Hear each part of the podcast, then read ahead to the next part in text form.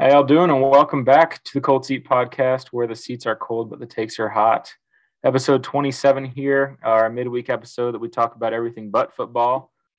Um, but yeah, welcome back. We're covering golf today, like we normally do.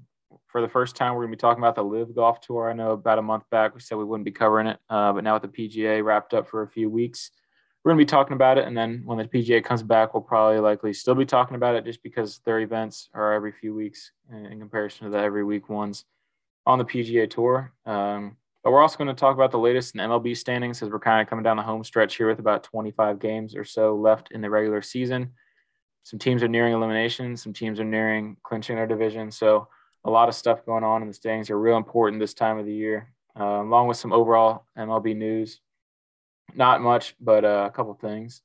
And also talking about what's new in the NBA. Uh, one big thing and a couple minor things we're going to be addressing there. And then to close out, of course, we will finish with the ice bath, where we each talk about something interesting that we saw in the past seven days or so. Uh, but we're going to kick it off here with golf. Yeah, PGA season is kind of over. Uh, a couple weeks to get a very short off season for the golfers. Uh, unlike most other sports, where you get kind of a whole a whole few months to you know half a year off. Um, they get a short off season. Uh, the the Fort the Fort. I don't want to butcher this. Fortinet Championship coming up on September 15th will be played at the Par 72 Silverado Resort and Spa North Course in Napa, California. Purse is eight mil, and the defending champ is Max Homa. So, a uh, bit of a break for the PGA guys. Um, and then we got this one, this championship coming up on the 15th. Um, but good to get, get, a little bit of rest for these guys. Uh, most guys will kind of take a little longer. Top golfers might take a little bit longer to kind of rest. Um, as the first major isn't for a few. What was the first major? I'm trying to remember the date this year. Um, but it's not for a while. They've got they've got some time. Yeah, they have.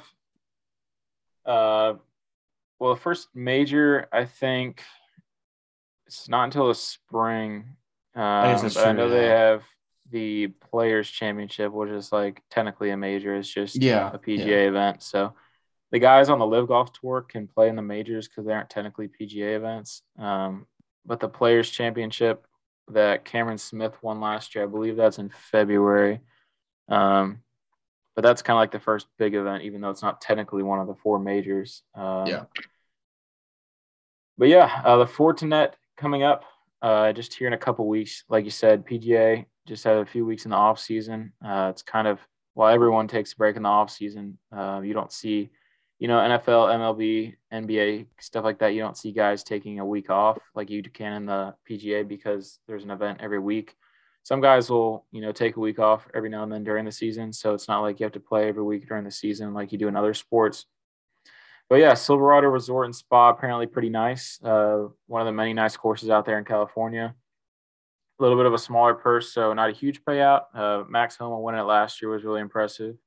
That was one of his first, uh, if not his first, win on tour, and he's been really, really solid this past season. So who knows? Maybe he'll go back to back. Uh, that should be an exciting tournament there. Uh, looking forward to seeing that. But then after that, the following Wednesday on September 21st, we're going to have the President's Cup. So that is played every other year, alternating with the Ryder Cup so it's a biennial event, means every two years. So next year will be the Ryder. Last year was the Ryder. Uh, so that means this year's the Presidents. The event will be played at the Par 71 Quail Hollow Club Golf Course in Charlotte, North Carolina. Um, pretty much North Carolina's marquee golf course, uh, one of the nicest courses in the country.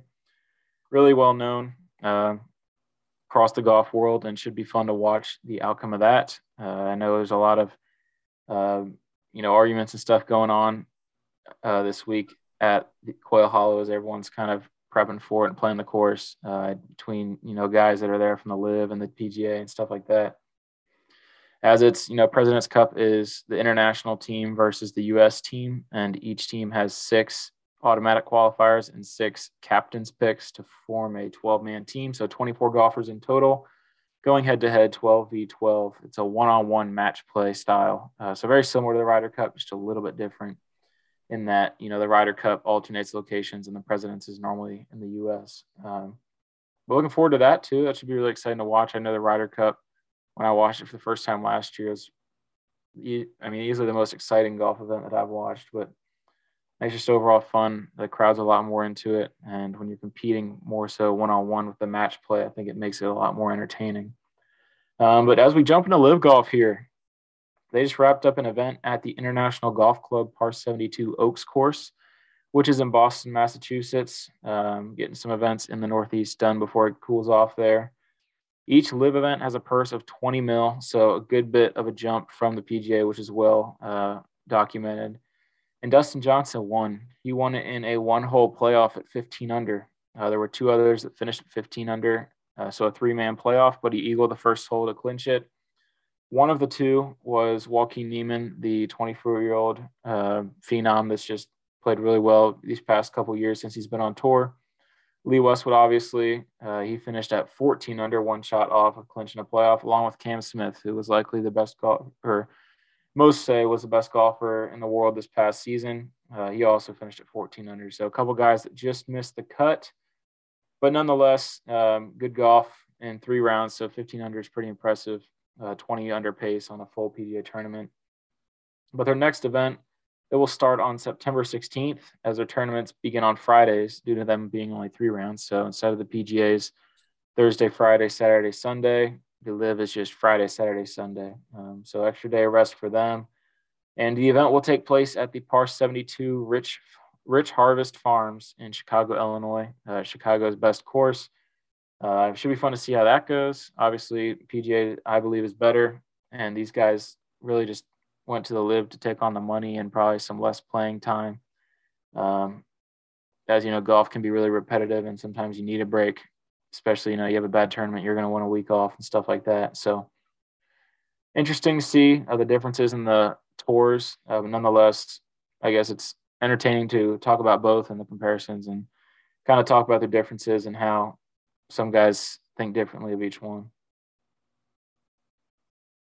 Yeah, no, it should be good. Either way, it's still gonna be golf. Uh, gonna be some high level golf nonetheless. Whether it's PGA the LIV, just based upon the golfers that you're gonna have, you're gonna have kind of on display in these these tournaments. Um, like I said, whether it's LIV, whether it's PGA, um, still gonna be some high level golf, which is always good to watch. Um, you know, if that's what you're into, I know not everyone loves golf the way um, you know Brett does or involves the golf the way I do, but um, you know, it's still fun to watch. I, I enjoy it when it's good at golf. I know you enjoy it a lot. Um, so like I say, either PGA or LIV, so be some really good golf being played, which is always good to see.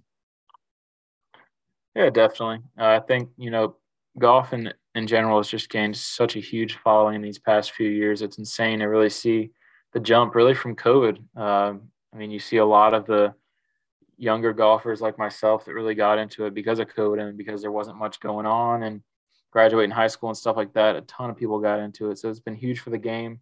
I know all the you know revenue and stuff like that for the tour has drastically increased, and it's really good to see uh, another just another sport that's gaining a following, and hopefully one day will be really big. So that's it for golf. Uh, we're going to shift to MLB here as we got MLB NBA uh, left on the slate today.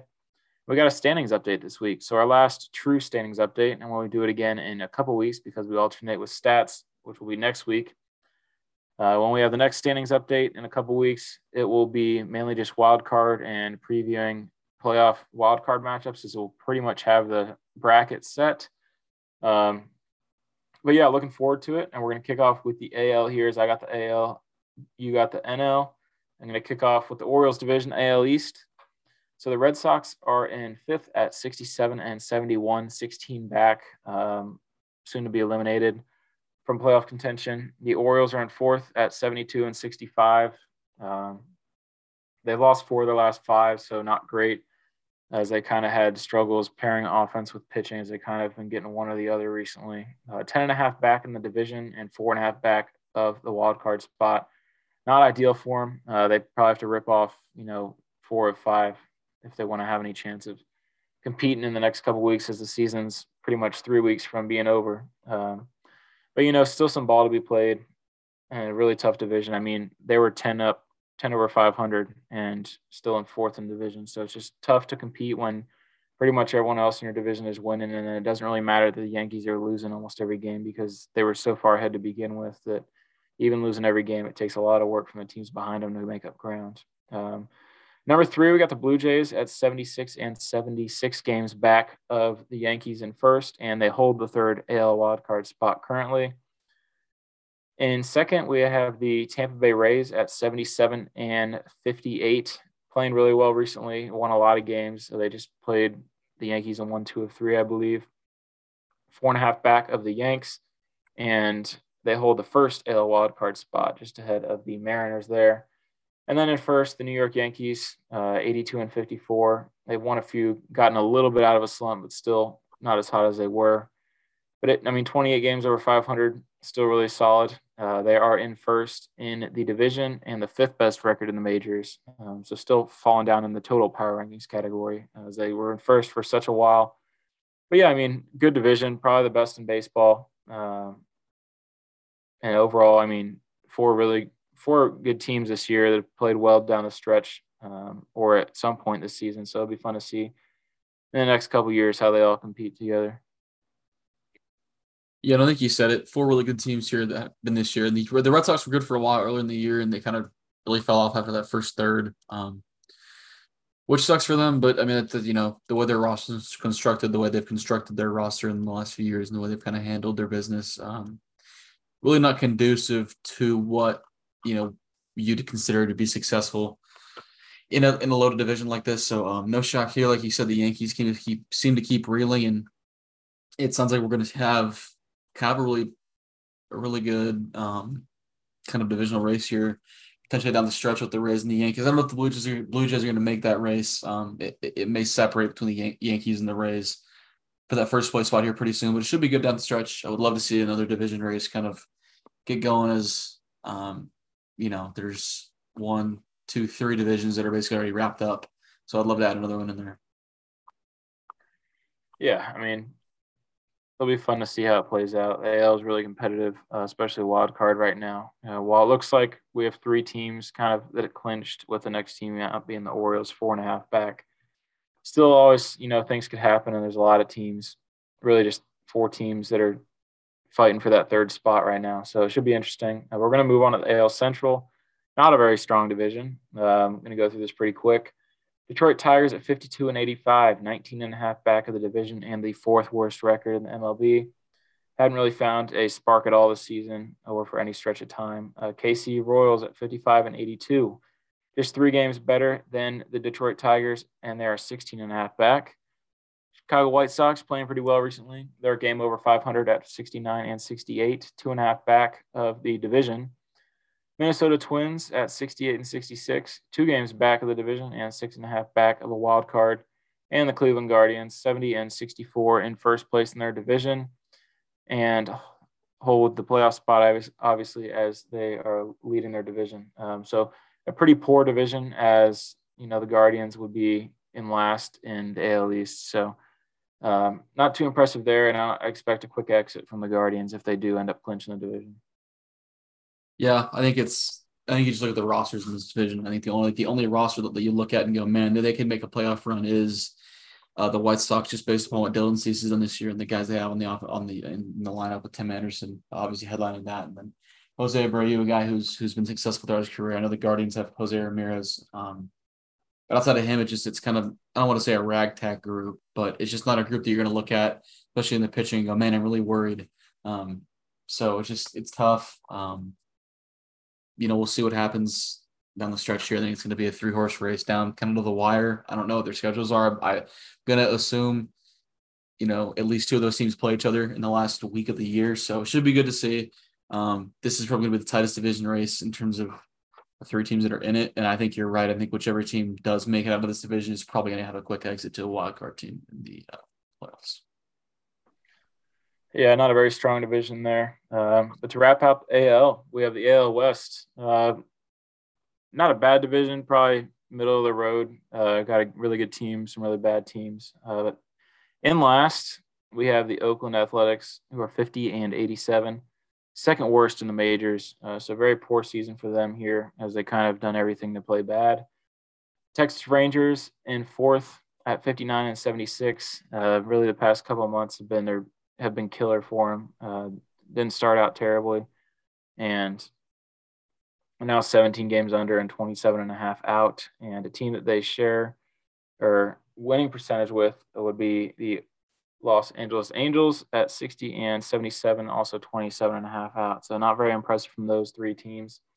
But the top two in the division are playing really well. Uh, first of all, Seattle Mariners look like they're on the way to breaking that 20 year playoff drought as they are 17 over 500 at 77 and 60, 10 and a half back of the Houston Astros, and they hold the second AL wildcard spot.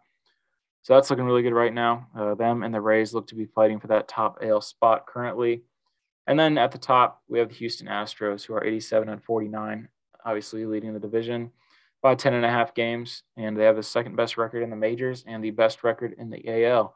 So, like I said, um, pretty wide range of talent in this division as we kind of have three bad teams and two pretty solid teams. Uh, no really good teams. Um, it's either you're great or you're terrible in the AL West, and looks like we're definitely going to be having two teams out of there, probably one out of the Central and three out of the East. Yeah, no, you hit it. Um, two really good teams here and three not very good teams. Obviously, with the A's at the second worst record in baseball. Um, Rangers and Angels have disappointed all year. You know, just based on the talent they have. Um, Mariners really came on strong post All Star break. Obviously, Julio Rodriguez um, being a big part of that. I think they're just kind of a sneaky team that plays really good baseball. Um, remind me a lot of what the Cardinals have done for a long time. Um, you know, now they have a couple superstars, obviously, but for a while they just, you know, they were just really consistent, really good team. It reminds me of what the Mariners have done. Obviously, they required um, Luis Castillo at the deadline. They still have Robbie Ray. Um, you know, obviously not have as great of a year as they did last year, but still, nonetheless, um, you know, still a, still a quality squad there. Um, and you know, they're gonna make they're they're gonna be in the playoff. They're gonna get a wild card spot. Um, I think they're gonna give people some trouble in the playoffs, depending on who they see. Obviously, if they're the second wild card team, they'll play the third wild card team to get into like the divisional series, if you will, or yeah, into the wild, or I guess into the actual wild card round to play to get into the divisional series. So um, should be good nonetheless. I think this division's locked up though, no question. Um, we'll kind of get to the National League here. National League you started out with the Nationals in last place, 38 games back with the worst record in baseball, and we're officially the first team eliminated from the playoffs today. Um, not shocking here. Just kind of a talk about a fall from grace for this team that won a World Series in 2019 um, to now being the first team eliminated from the playoffs. Uh, you know, a mere three years later, um, kind of crazy. Just look at looking at the players they've dealt that we talked about before. Um, just kind of wild to see them here in the cellar of the of the entire, not even just the division, but the entire league, which is kind of wild. Um, first place, you got the Marlins, 30 and a half games back. Third place, you got the Phillies at 65 and 61, 11 and 11 games back of the Mets in first place, and they hold second. They hold the second wild card spot in the National League. Um, I do believe it's a pretty tight race right now. I think they're a, see, I think they're like a game or so up on. Um, so that's that's just a 75 and 61. Um, I was I typed that out wrong. I'm looking at it now to trying to get the exact number. They're barely up on the Padres. I think they're like you know, a couple. I think they're yeah, they're hacking up on the Padres on the third wildcard spot, and um, and after that it's three games back from the Padres, Ted wildcard race in the National League, and then obviously the Braves, 86 and 51, half game back from the Mets, fourth best in the MLB, and hold the first uh, in a wildcard spot. Kind of already locked up there. Um, it's really just going to be whoever wins the division between the Mets and the Braves. Uh, the Mets at 87 51, a half game ahead of the Braves in first and third best in the Major League Baseball. Um, again, it's just going to be whoever wins the division. Uh, the other is going to get the first wild card spot. Um, it's kind of locked up. It's just a matter of who's going to be division winner versus uh, wild card team. Uh, definitely a little different than National League Central. Uh, the Pirates are 30 games back, third worst in baseball. The Reds are 25 and a half games back, fifth worst in baseball. The Cubs are 22 and a half games back. Uh, and then you can finally get up to two teams at the top with the Brewers at 71 and 65, nine games back, three and a half games back from wild card spot and the Cardinals, who are 80 and 56 and in first place. Um, Brewers have really been reeling lately, so um, kind of tough for them. And the Cardinals obviously play really good baseball as of late.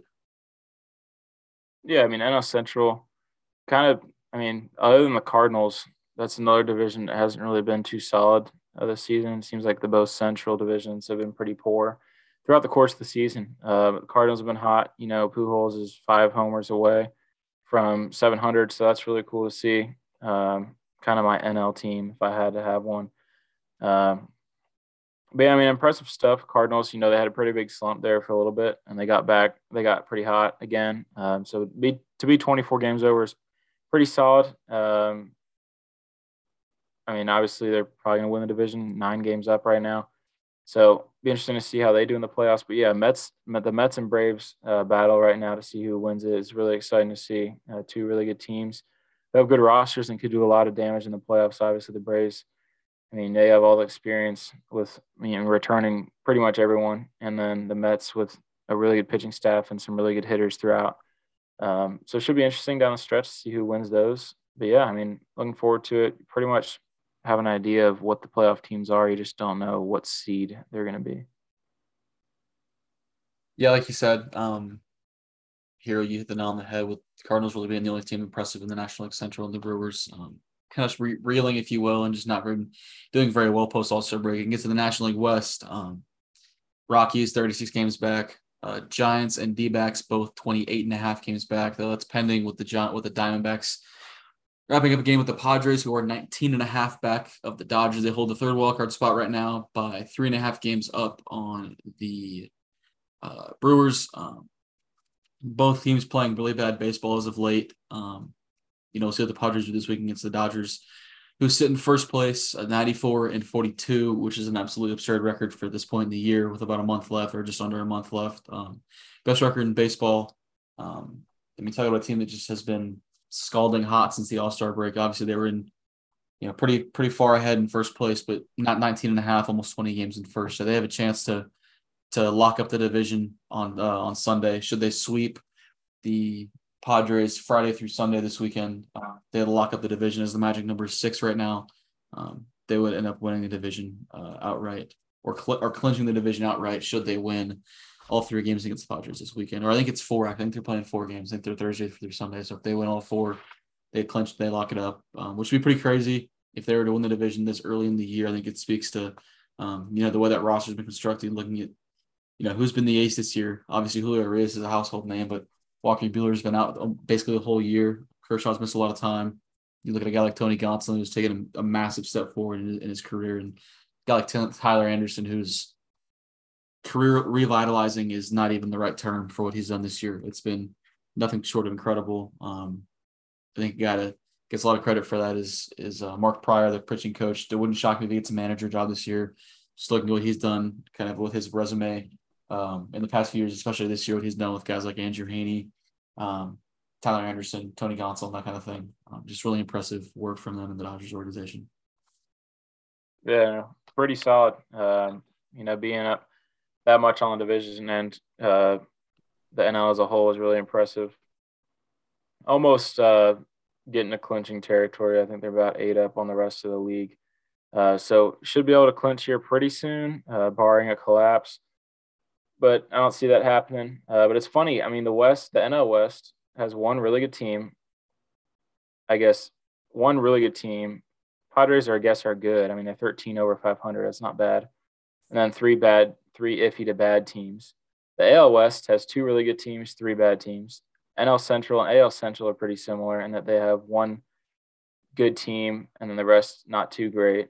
And then the AL East and NL East are pretty similar in that they have, you know, two really solid teams and the AL is probably a little better. But I mean, it's funny that the East almost match up, the Centrals almost match up, and the West are pretty similar, like in terms of, you know, the standings in each division and how far teams are back in the division. I just thought that was kind of interesting looking back at it, kind of how all the teams are spaced out within each other's division. Um, but yeah, that's all we got for you for the MLB there. Uh, as next week, we're going to have a stats update. Uh, I guess our second to last one is we probably will end the regular season with a stats update.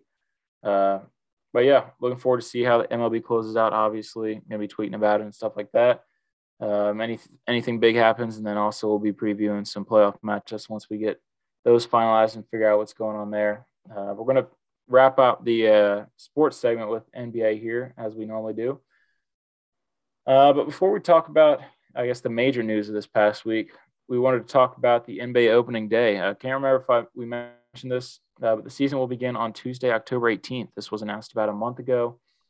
And we will have two games on the slate. Uh, the rest of the teams will play the 19th, two games are the Philadelphia 76ers at the Boston Celtics. That'll be at TD Garden in Boston at 6:30 p.m. And then later that night, right after you're done watching that game, you can flip over to the Los Angeles Lakers at Golden State Warriors. That'll be at 9 p.m. Uh, so two pretty good games there. Kind of have a couple teams from each conference facing off, and should be exciting to see how season as a whole plays out. I know a lot of teams have a lot very different outlooks on this season and compared to how they finished last season. It should be a lot of fun seeing new faces in new places and while my team, the Spurs, probably gonna be fighting for you know a top three pick. Uh, it's still gonna be fun to see the young guys develop and stuff like that. So every team has something to look forward to.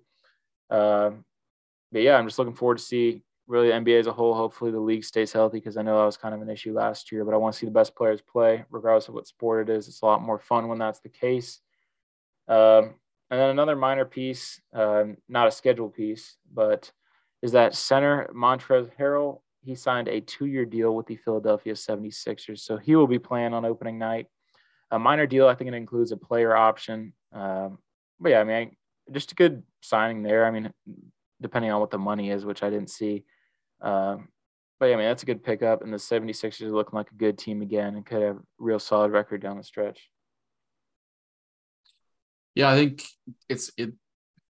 It's hard to call this like an impact signing because look what Montrezl Harrell was a couple of few years ago versus what he was the last two years. Um, it's almost two. It, it is two different players to be honest. Um, you know, watching it firsthand, he played for the Clippers. It was an absolute monster. Came to the Lakers two years later and was a bomb. Um, granted, he didn't get the playing time he deserved there. I didn't think, but nonetheless, he just wasn't very good and wasn't nearly what he was when he was with the Clippers. I believe he won a six man of the year with the Clippers too. Um, yeah, he was. I mean, he was awesome. Him and Lou Will were off the bench were monsters for that team. Um, so it could be a really good signing for them, could be impact. It may not be. It really depends on what the carved out role for him is going to look like and how he can kind of succeed and excel in that role if he can. Um, and then opening day is really exciting. Obviously, you're going to have 76ers at Celtics, should be really good. Um, Lakers at Warriors.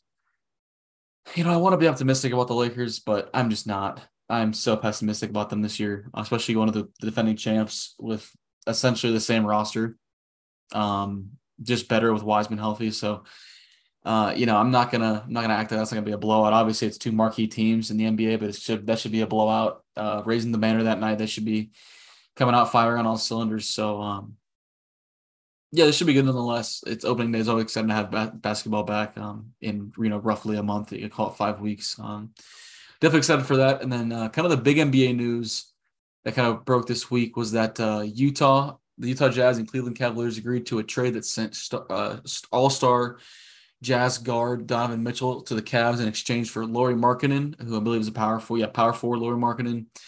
Shooting guard Ochai Agbaji, who's a rookie. Point guard Collin Sexton. 20, 2025 first rounder, 2026 pick swap, 2027 and 2029 first rounders, as well as a 2028 pick swap. All three first round picks are unprotected. So 25, 27, 29, all unprotected picks there in the first round. Um, Cavs look like a top four seed in the East with this group of Mitchell, Sexton, um, uh, not Sexton, sorry, Garland, Jarrett Allen, Evan Mobley. Um, you know, Mitchell's got three years left on his deal. This is a young core that looks really, really good. Um, yeah, I think they're going to contend to come out of the East next year. It's obviously going to take them, I think, you know, 20 or so games, about a quarter of the season to gel. But I think once they do, I think I, I really like that backcourt. Um, we talked about this prior to the episode. I think compared to what the DJ uh, deal to Atlanta, I think I, I still like this backcourt more. I think what they offer and the way they're going to play together in Garland and Mitchell. Um, not to mention Jarrett Allen, Evan Mobley. Evan Mobley had a really good year last year. I thought in year two, um, really took a step forward. Should take a step forward in year three, especially with adding a scorer like Donovan Mitchell. I mean, the, the thing about the pick and roll and pick and pop game with Garland, Mobley, Mitchell, Mobley, Garland, Allen, Mitchell, Allen, plus the plus the role players they have on that team. I mean, it should be really cool. Should be really special what they have there, especially for the next three years. They should have. I mean, hopefully, obviously NBA roster turnover is crazy, but hopefully for the next three years, they've got something special to build on there. Yeah, for sure. Uh, this is a team that has a really positive outlook on the next few seasons, kind of opening a window there uh, to compete long term in the East. And with solid young dudes on the team like Garland and Mobley, uh, Allen's always been one of the best rim protectors in the league. And then Mitchell, who speaks for himself. I mean, I mean, he's elite at what he does. Uh, most of the time, every night he'll have an off night. Uh, that's to be expected for most star guys. Uh, but yeah, I mean, the East, you're looking at the same few teams Boston, maybe Brooklyn. We don't know yet. But I mean, Atlanta and Cleveland should be pretty similar. Cleveland probably finishes a little bit ahead. And then you also have Miami and 76ers. So pretty similar teams that should be at the top, for the first five or six seeds. Uh, after that should be a pretty exciting. Even in the top six should be fun to see how that plays out. But Utah also, uh, they're pulling the Thunder trick and getting every first round pick they can. They also still have uh, Bogdan Bogdanovic.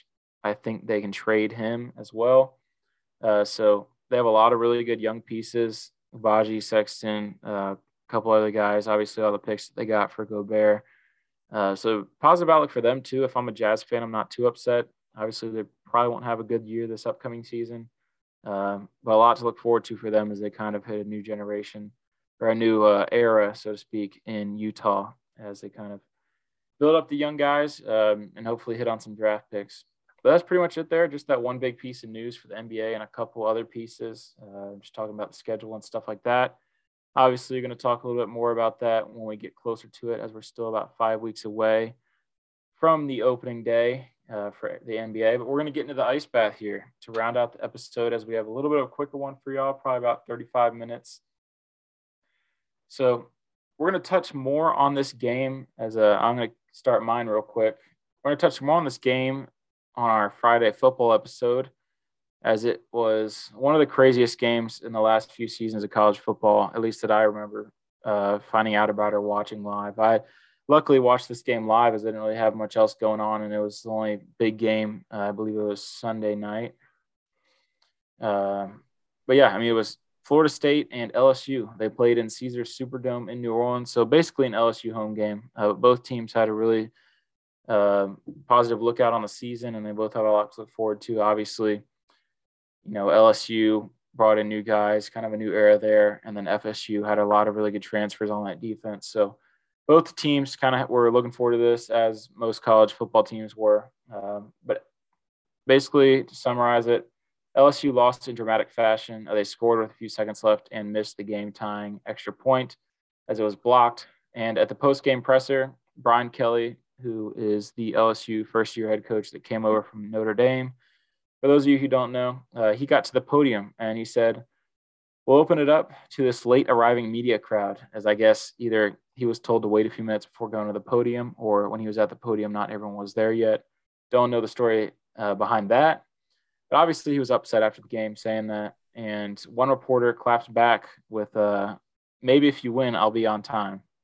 It was really funny. Uh, you could definitely tell Kelly took offense to it. Um, he was a little shocked that she said that in that manner uh, right after he said that. Uh, nonetheless, really funny.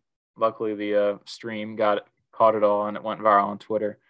Uh, but yeah, I mean, Brian Kelly's a guy that obviously had success at Notre Dame and is looking to have that same success at LSU. Don't think it'll happen just because they're playing in the SEC now and, you know, back to back years. Losing to uh, Florida State's got to be tough. And I don't know if Kelly's the guy for LSU. I don't really think he fits the culture, but nonetheless, he's trying to build his own culture. We'll see how it goes here. Uh, give him a couple years. Um, but yeah, another piece if you want to find out, see something funny. Uh, Ed Orgeron did a little interview, and uh, he was basically talking about how LSU. He said he was owed 17.1 mil left on his uh, contract. Who he was the coach of LSU prior to Brian Kelly, and he was owed 17.1 left on his deal LSU uh, higher ups basically called him into the office and said, "Okay, um, we're gonna buy out your contract, bring in Brian Kelly." And he's like, "Show me the door and when you want me to leave, or something like that." It was yeah, really funny. Yeah. Uh, it was. It was. They, uh, it was. Tell me what time and what door to go through. That's what it was. Yeah. So good. But yeah, that was pretty funny. Uh, just a couple things for LSU there, and sure there's much more, uh, but just a lot of happened this in this first real week of college football. Uh, but as we get down the stretch here, we'll be talking about a lot more. So make sure you're tuned in to the Friday episode as well. You know, pretty pretty wild. Um, I'm with you there. I don't know if Brian Kelly's necessarily the guy for LSU. I think it's going to be really hard for him to move from recruiting in South Bend, Indiana to Baton Rouge, Louisiana, just what the competition is going to be around him uh, in state. Obviously, you know, every you know, there's five stars in Indiana. They're being recruited by every school, but I think it's it comes down to the three stars and the four stars, um, and kind of the fringe three star, four star guys. I think that that's really what it comes down to. And um, you know, I think he got a lot of help at Notre Dame, and obviously he's gonna get a lot of help at, at LSU. But I just, I don't know. It's really hard to recruit at LSU, especially.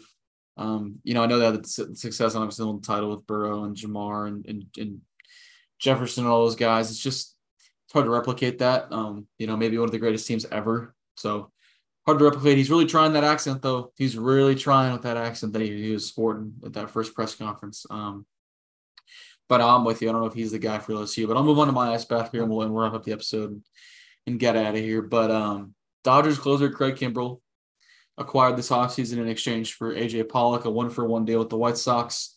Um, Kimbrel, I believe, is like the third act third active leader in uh, in career saves. Been around the block. Started with the Braves. Uh, played for the Cubs for a long time. Got traded to the White Sox uh, just across the city. Um, went just south of the White Sox last year at the deadline. Uh, didn't really do well, super well for them. Dodgers trade AJ Pollock, uh, and they land Kimbrel in the offseason. He's struggled mightily this year. Um, I believe his ERA was has been over four point two for most of the year, um, except for lately. We've had a change of not heart, but a change of maybe musical spirit, if you will. Um, so for International Women's Day, the Dodgers had uh, most of the players had their wives do it. I think Joey Gallo and Hanser Alberto, two guys that came up in the Rangers system together, did their own song for each other. Everybody else is like their mom or their wife or their sister or their daughter or whatever chose their walkout or walk up song. So walk up songs for batters for pitchers like their walkout song. Craig Kimbrel's wife chose Let It Go. Yes, the song from Frozen, Disney movie. Sung by Elsa in Frozen, great movie. I highly recommend. Um, but he is six for his last six save attempts. And in his last five outings, he's been flawless. This the the in between he had a his it was the outing at home, then he had an outing in Milwaukee going for a hold, and he gave up a couple runs. Didn't didn't look good, but the last five outings have looked perfect. He hasn't given up a run only uh, you know a couple base runners. Um, you know, hopefully this this is sign of things to come. Maybe this is going to help him change. I hope he keeps the walk up the walkout song for as long as he can. I hope this is kind of propels him into the playoffs here. Because uh, if you know the Dodgers want to win, want to win a World Series, they need him to be at his best. Obviously, I mean that's you know a big part of it. Um, but listen, had a lot of run in the last five save attempts. He's had a couple of clean innings in his save attempts, so something he hadn't done all year. I think he was he was winless, or he had he was like 0 for 7 in his save opportunities with a one run lead. Uh, and then he'd given up, I want to say given up a run in like X number of consecutive save attempts. So it was rough. So he's he's he's getting there. We're really doing some numbers here with Let It Go. Again, I'm pushing for. It. I highly recommend the movie. I recommend the song to anyone going through some struggles, maybe in you know kind of the workplace or in the gym or whatever. Maybe it's gonna help you out. I don't know. Work for Craig Kimbrel, so hopefully um, he's gonna remove the Craig Crumble nickname he's been given. Uh, I frequent that nickname for him as he's crumbled in the past this year, but hopefully we can remove the Craig Crumble nickname for the playoffs with the help of Let It Go. But I don't know who sings it, but call it Elsa for for conversation's sake. Yeah, we'll say it's Elsa. Um, but yeah, and that's that's kind of funny there to see. Saw it on Twitter. Uh, it was going viral with the other closer having to walkout songs. I mean, pitching one inning as a closer, it's really tough. But when you you know however many outings in a row, giving up a run is pretty tough. Uh, not ideal uh, for a franchise that's winning some games. So, hey, whatever works, works. Stick with it while you can uh, until it blows up in your face. I guess switch it up then and blame everyone uh, that they kept the song. But yeah, I mean, that's pretty coincidental that when he switched the song, he's been pitching well and he's kept it. Um, hopefully, as long as he can. That's pretty much it we got for y'all today. Um, quicker episode here is our Tuesday episode, but we have a ton to unpack with our football episode at the, at the end of the week. So make sure you stay tuned for that. Should be a lot of fun. Uh, talk about that stuff, go over ranked matchups, Tech's big matchup this weekend, and then conference play coming up here soon in a couple weeks. So make sure you stay tuned in. Follow us on Twitter and Instagram at Cold Seat Podcast, and we will see y'all in a few days. See you guys then.